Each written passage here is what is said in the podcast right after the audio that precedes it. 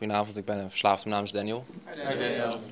Uh, ik heb dit nog nooit gedaan, dus ik scheid op dit moment zeven kleuren. Dus dat, dat, uh, maar uh, dat is op zich niet erg. Ik, ik zal een klein beetje over mezelf vertellen, hoe ik precies, hoe mijn gebruik was en hoe ik op een gegeven moment via de kliniek bij NA terecht ben gekomen. voorheen woonden wij in Amsterdam toen ik twee was en geadopteerd werd uit Ethiopië. Ik heb nog een oudere broer van, uh, die was, werd op zijn, hij was een paar maanden toen hij geadopteerd werd en ik was wat ouder. En nou ja, het was wel al vanaf begin af aan duidelijk dat ik uh, ja, altijd ergens op, naar op zoek was. Uh, ik was altijd degene die ja, vooral op zoek was naar aandacht. Ik deed alles daarvoor. Ik haalde de bal uit het op. Ik ging ruzie zoeken voor andere mensen, met andere mensen. Eigenlijk, uiteindelijk was ik gewoon op zoek naar liefde en acceptatie. Maar dat wist ik toen nog niet. Maar we wisten wel dat uh, Amsterdam niet de plek voor ons was. Uh, het was gewoon nog in de buurt waar ik woonde niet zo... Uh, het was not done, zeg maar. donkere kinderen met blanke ouders. Dat, dus dat hoorden we wel vaak, wat best ironisch was. Want 80% daarvan de kinderen werden opgevoed door hun tante. Dus, dus ja, dat, we zijn daarna naar Lelystad verhuisd. En eigenlijk is het daar een beetje dat... daar is het erger geworden, die drang naar acceptatie. Dus uh, het duurde niet lang voordat ik uh, eigenlijk mezelf in de situatie bracht dat ik geen vrienden had, omdat ik ze allemaal wegjoeg met mijn gedrag. En nou, dat is dus in de middelbare school is dat echt behoorlijk verergerd. en nou ja, ik kwam op het level dat ik echt allemaal leugens op kwam om, ja, om gezien te worden. Ook op negatieve manier, maakt me niet uit. Toen ik in de tweede zat, was het op de een of andere manier heel, een soort van hype om biseksueel te zijn. Dus logisch dat ik biseksueel was voor aandacht. En nou ja, dat, vanuit daar, op mijn 14 is ook begon, het gebruik begonnen. Dat, dat kwam eigenlijk omdat er was één iemand, die kwam naar mij toe en die zei, hey, ik vind je wel aardig, zullen we, zullen we chillen? Dus, ik, dus mijn instant reactie is ja. En uh, nou ja, diegene die, die, de, ja, die blode, ik weet niet hoe, ik, zal het niet veel met middelen zeggen, um, die gebruikte. En dus dat, uh, het was de eerste keer dat ik dat gebruikte, was, het was gelijk aan. Ik, uh, ik hoefde me niet meer zorgen te maken over wat andere mensen dachten. En, uh, dan, als, als, ik high, als ik high was, voelde ik me niet um, ja, alleen. Dan, want ik had ja, de drugs. Dat is denk ik een half jaar leuk geweest. Volgens mij het iets korter. En, het staat precies in het boek. Het werd op een gegeven moment het werd een gewoonte en, en, op een gegeven moment werd het noodzakelijk. Uh, die ene vriend, die, uh, die, uh, die had ik op een gegeven moment in de steek gelaten. Maar die, die, het gebruik bleef maar doorgaan. Ik kon niet stoppen, wat ik ook deed. En er kwam op een gegeven moment van alles door elkaar gebruiken. En, de thuissituatie werd dus eigenlijk steeds erger. Omdat ik mijn... Als ik niet high was, dan was ik thuis. En dan kwam alles binnen. En dat reageerde ik af op mijn thuissituatie. Mijn, mijn ouders en vooral mijn broer. Dus dat uh, contact was uh, eigenlijk helemaal kapot gegaan. Dus dan ben ik mijn 17e ben ik uit huis gegaan en in een kraakpand gaan wonen. En uh, dat was eigenlijk de slechtste beslissing in mijn leven. Dat, daar werd, gebruikte iedereen heel veel harddrugs. En nou ja, drugs drugs, dat maakt niet uit. Maar dus, ja, daar kwam ik dus voor de eerste keer in aanraking met harddrugs. En dat, dat ging ook gewoon door. Weet je, dat, dat, dat, dat creëerde daardoor in mijn hoofd een nep geluk, gelukzaligheid. Waar ik zoveel naar kreefde. En uh, ik kwam er al heel snel achter dat het niet eens de drugs waren wat, wat mij pakte. Maar het, het feit dat ik dan niet met mezelf bezig was en niks voelde. Dus uh, dat zei ik ook tegen mensen. Dus, dus, uh, maar ik, ik, had wel, ik was wel te trots om in te zien dat ik alles aan het kapotmaken was. Vooral mezelf. Dus, dat is eigenlijk best wel lang doorgegaan. Non-stop eigenlijk. Ik, ik heb korte periodes gehad dat ik een week maximaal stopte. En dat, dat, dat was hel, jongen. Dat, dan, eh, ik had dan altijd het idee, idee alsof ik...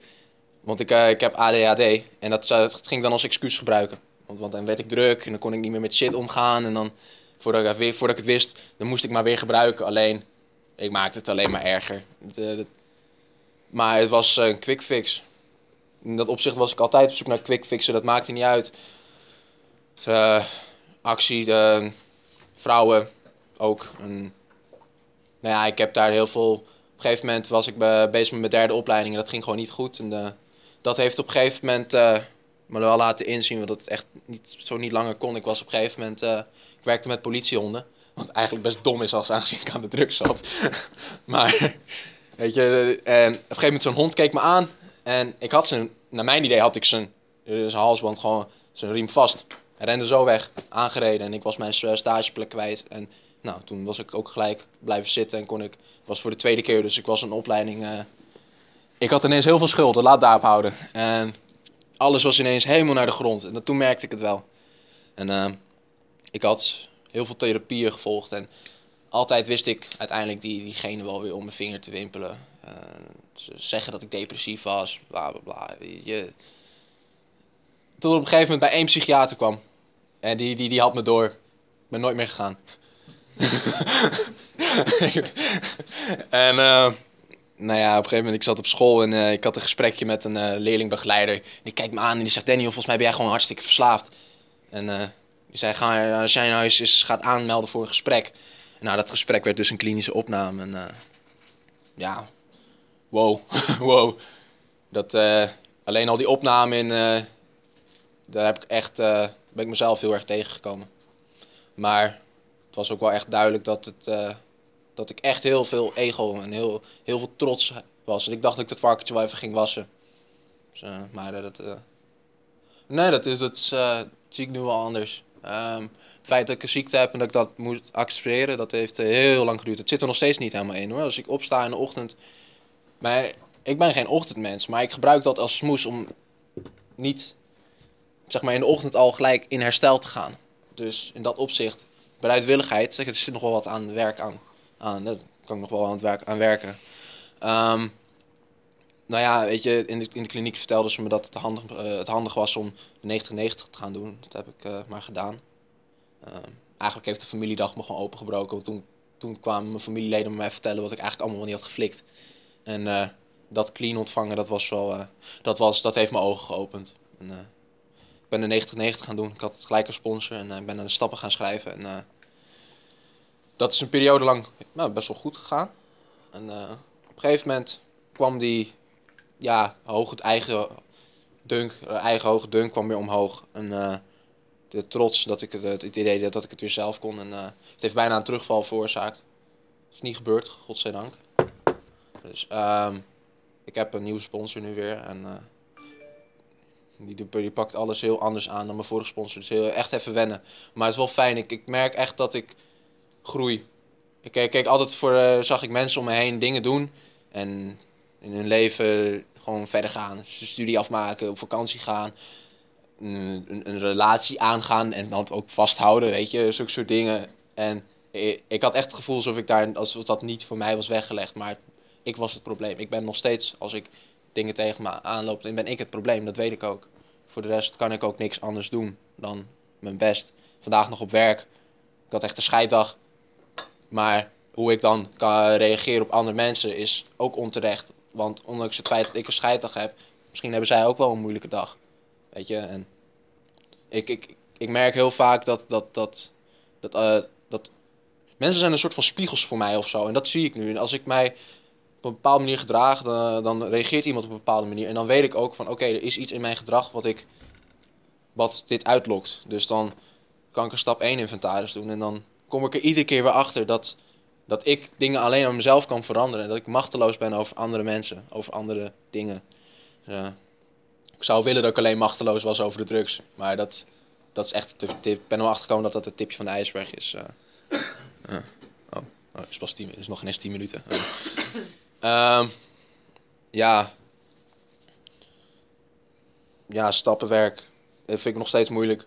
Ik, uh, ik ben er niet echt uh, zo'n schrijver, ben ik wel achtergekomen. Maar dat heeft met bereidwilligheid te maken, met wat wil ik doen om te kunnen herstellen. En ik merk dat ik vaak nog wel in de, de fuck it switch ga, dat ik lol wil hebben. Oftewel quick fix weer. En dat, ik ben nog heel erg zoekende, maar ik ben ook nog heel erg jong en dat vind ik lastig.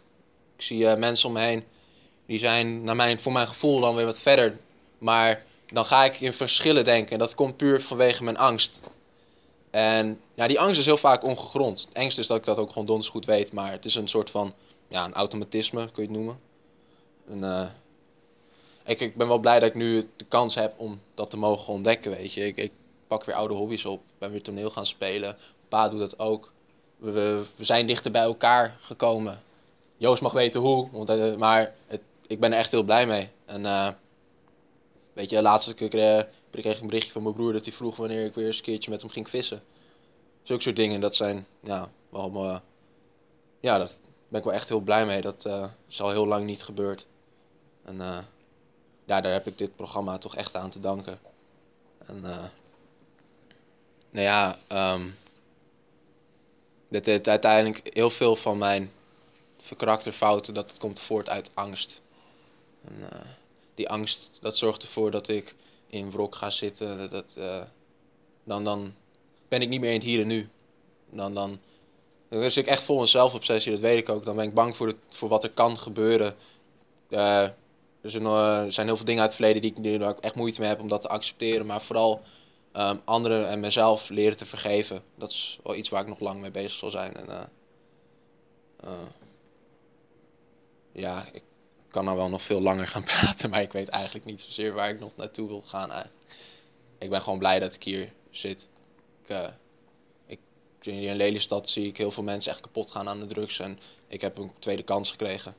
Dat, uh, van, oorsprong, van oorsprong ben ik gelovig, dus ik ben God daar wel echt heel dankbaar voor. Dat, uh, want ik heb hem eigenlijk wel echt afgezworen al heel lang, maar ik voel gewoon dat hij terugkomt.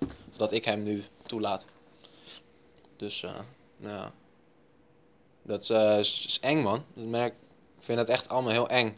Maar ik ken dat ook allemaal niet. Dus, uh, ik voel me echt als een 13-jarig jochie die net naar de middelbare gaat. Dus, uh, dus uh, ja. Ja, ik ga het gewoon niet bij laten. Dus het is voor nu wel goed zo. Ik wil jullie bedanken. Dankjewel. Dankjewel. Dankjewel.